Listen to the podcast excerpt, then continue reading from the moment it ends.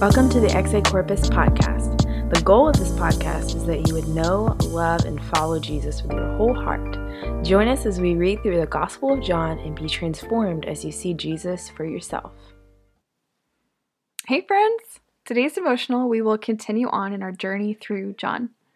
Today, we're going to be going over John ten thirty-one through forty-two. Go ahead, take some time to read that. You can pause this, ask the Lord to speak to you before we dig into this text. So, I entitled today's devotional, Who Do You Think You Are? Have you ever said that to someone? I hope not. That would be pretty rude, right? Um, maybe it depends on what you are really asking, your tone, the way you word that sentence. You could genuinely be meeting someone for the first time, asking their name, what they do for a living. Surely you would say it differently, but the intention informs the tone and the wording of that question.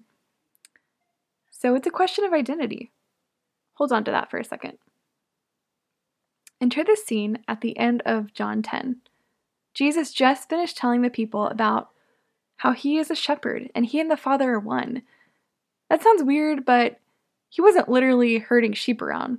This was a culture very in tune with metaphors and illustrations. They totally understood he was calling himself God.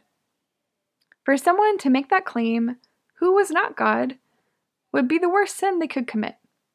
Uh, spoiler alert, many had yet to realize he actually was God. We get intimidated by things we cannot seem to make sense of. Can you imagine being alive in Jesus' time, growing up knowing the scriptures, at least what was written so far, and one day the Messiah comes and in many ways is nothing like you expected? He's fulfilling the prophecies, yet he doesn't seem to want to obey the cultural rules. This makes Jews and the religious leaders infuriated constantly because Jesus' standard of humility is actually not what they wanted at all. It's much harder. You see, these Pharisees, the religious people, were comfortable with their titles, their positions, and uh, most dangerously, their power. Status was huge at that time, and even besides the religious leaders, the Jews in general were very concerned about their reputation. I want to suggest to you that as much as we love to pick apart these religious leaders and their followers, we are not that different. Let me make it a little more personal. Think of the first time you had um, something taken away from you. Maybe you remember a sibling taking your toy when you were like three. How did you react? You were probably upset and felt a stronger surge of ownership, right? That was my toy. How dare my brother think he has the right to play with it?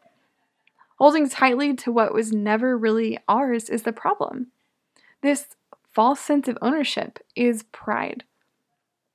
Pride is blasphemy. Say this with me. God is God and I am not.